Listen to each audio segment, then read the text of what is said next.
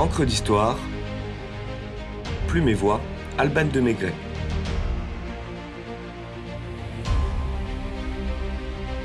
Absinthe et pastis. De la fée verte au petit jaune. Si vous alliez un peu plus souvent à l'église, au lieu de boire tant de pastis, vous sauriez qu'il n'y a qu'un bon Dieu, fait dire Marcel Pagnol à Claudine dans César. Ah, qui n'a pas eu envie d'un pastis après un bain de mer pris en Méditerranée, ne sait pas ce que c'est qu'un bain de mer pris le matin en Méditerranée, écrivait Marguerite Duras dans Le Marin de Gibraltar en 1952. Associé au soleil de la Grande Bleue et chantant bon l'accent de Marseille, cet apéritif anisé s'invite dès les premières chaleurs, et nous y sommes. Plongeons rafraîchissant dans les eaux turquoises de Mare Nostrum, un verre de pastaga à la main. Dans son sens premier, l'apéritif facilite les sécrétions de l'appareil digestif et dans un second, stimule l'appétit. Mais passons ces considérations purement intestinales et si peu poétiques. Car aujourd'hui, détaché des vertus thérapeutiques, l'apéro est plus simplement synonyme de convivialité et de détente. Il ne désigne plus la potion médicinale consommée avant le dîner pour extirper aux plantes leur pouvoir, il s'agit bien plutôt de boire un verre pour le plaisir. Des sources attestent qu'au XVIe siècle avant Jésus-Christ déjà, l'on consommait des liqueurs à base de plantes comme l'anis, la badiane, l'absinthe ou le fenouil. Les Égyptiens d'abord, Pythagore et Hippocrate ensuite, font mention de l'absinthe, tandis que Lucrèce en vante les mérites dans De Rerum Natura un siècle avant notre ère. Les médecins, quand ils veulent faire prendre aux enfants l'absinthe amère, commencent par dorer d'un miel blond et sucré les bords de la coupe. Ainsi, le jeune âge imprévoyant, ses lèvres trompées par la douceur, avale en même temps l'amer breuvage et, dupé pour son bien, recouvre force et santé.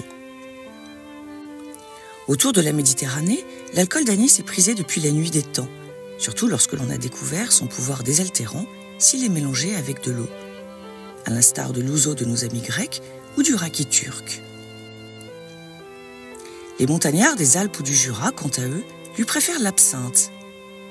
Le Suisse Henri-Louis Pernot, fils d'un bouilleur de cru et gendre de Daniel-Henri Dubier, créateur de la première distillerie d'absinthe suisse, prend le large et s'installe à Pontarlier, dans le Doubs. Il y fonde en 1805 la société Pernod-Fils pour répondre à la demande française car comme on le sait, les Gaulois ne sont pas les derniers à lever le coude. Le succès de la liqueur d'absinthe est fulgurant en Franche-Comté. En 1830, les soldats français se lancent dans la colonisation de l'Algérie.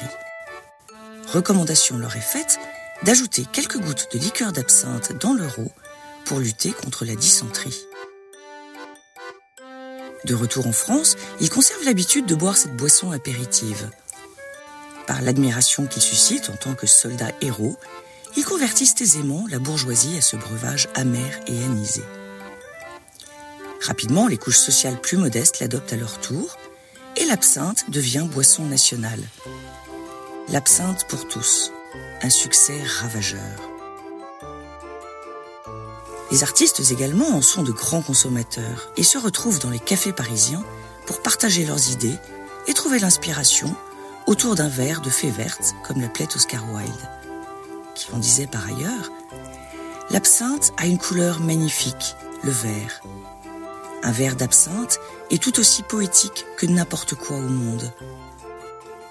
Quelle différence y a-t-il entre un verre d'absinthe et un coucher de soleil?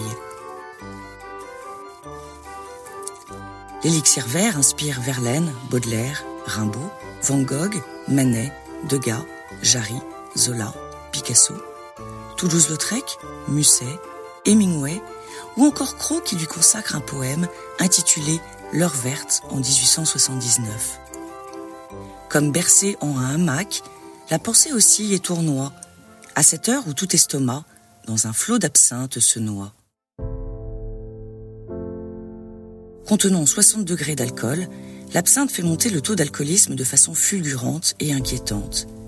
C'est le péril vert décrit par Zola dans l'Assommoir en 1877. On accuse la boisson de mener les consommateurs assidus à la folie et l'interdit en 1915. Malgré la prohibition, la France a soif et se lance dans des trafics de contrebande de bonne guerre. Après la der sous la pression des distillateurs, l'État autorise à nouveau la production de boissons alcoolisées anisées, à condition qu'elles ne soient pas vertes, ne contiennent pas d'absinthe et ne dépassent pas 30 degrés d'alcool. 30 qui passent à 40 degrés deux ans plus tard. Néanmoins, ces taux sont trop faibles pour obtenir une dissolution des essences et une qualité gustative satisfaisante. Autour de Marseille, on bricole des mélanges appelés pastis, qui signifie méli-mélo en provençal. Paul Ricard, un jeune Marseillais de 17 ans, passionné de chimie, constate en faisant la tournée des cafés avec son père négociant en vin que les spiritueux anisés illégaux ne satisfont pas vraiment la clientèle. Il décide donc de trouver la bonne formule dans un laboratoire de fortune. Après plusieurs essais de mélange de plantes, il semble avoir trouvé l'accord parfait entre anis étoilé, réglisse et autres plantes aromatiques, et lance en 1932, sous son propre nom, le Ricard. Il en recommande le bon usage pour déguster toutes les saveurs de la boisson. Faire louchir un volume de liqueur jaune dans cinq volumes d'eau fraîche. Ancien élève des beaux-arts, il dessine lui-même l'étiquette et l'affiche publicitaire de l'apéritif, qui va connaître un succès monumental dans le quart sud-est de la France. À la faveur des congés payés, instaurés en 1936 par le Front populaire, les Français découvrent la Provence, la pétanque, les cigales, la garrigue, les cyprès et le ricard. Après l'absinthe de Pernod, le pastis de Ricard devient la boisson apéritive la plus populaire de France. Son créateur, chef d'entreprise hors pair, est un visionnaire. Mécénat, publicité, communication par l'objet, dont il est le grand précurseur, avec le célèbre bro en grec qu'il a lui-même esquissé, intéressement de ses employés par la distribution d'actions, font de Ricard une société prospère et innovante. 1938 donne l'autorisation d'un dosage à 45 degrés qui permet de sublimer le goût de l'anis. C'est alors que Paul Ricard réalise son coup de maître avec une campagne choc. Ricard, le vrai pastis de Marseille. Symbole populaire français par excellence, le pastaga est interdit par le régime de Vichy, comme tous les apéritifs dépassant 16 degrés d'alcool. Celui qui disait Je n'ai jamais lésiné sur mes rêves convertit ses employés à l'agriculture pour ne pas avoir à les licencier. Une fois instaurée la réhabilitation des alcools à 40 degrés après la Deuxième Guerre, il se bat pour revenir à 45. Il obtient gain de cause en mai 1951 et le petit jaune fait fureur aux zinc. Un Ricard, sinon rien. Cette même année, celui qui avait triomphé avec l'absinthe revient sur la scène et riposte avec son pastis 51.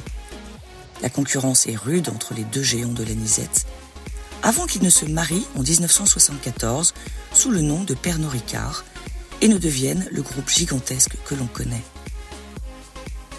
Après différents décrets, l'absinthe, quant à elle, est définitivement réhabilitée en 2011. La fée verte ou le petit jaune, boisson de l'été pourquoi pas, sous réserve de le boire avec justesse, car comme disait Fernandel, le pastis, c'est comme les seins. 1. C'est pas assez, et 3. C'est trop.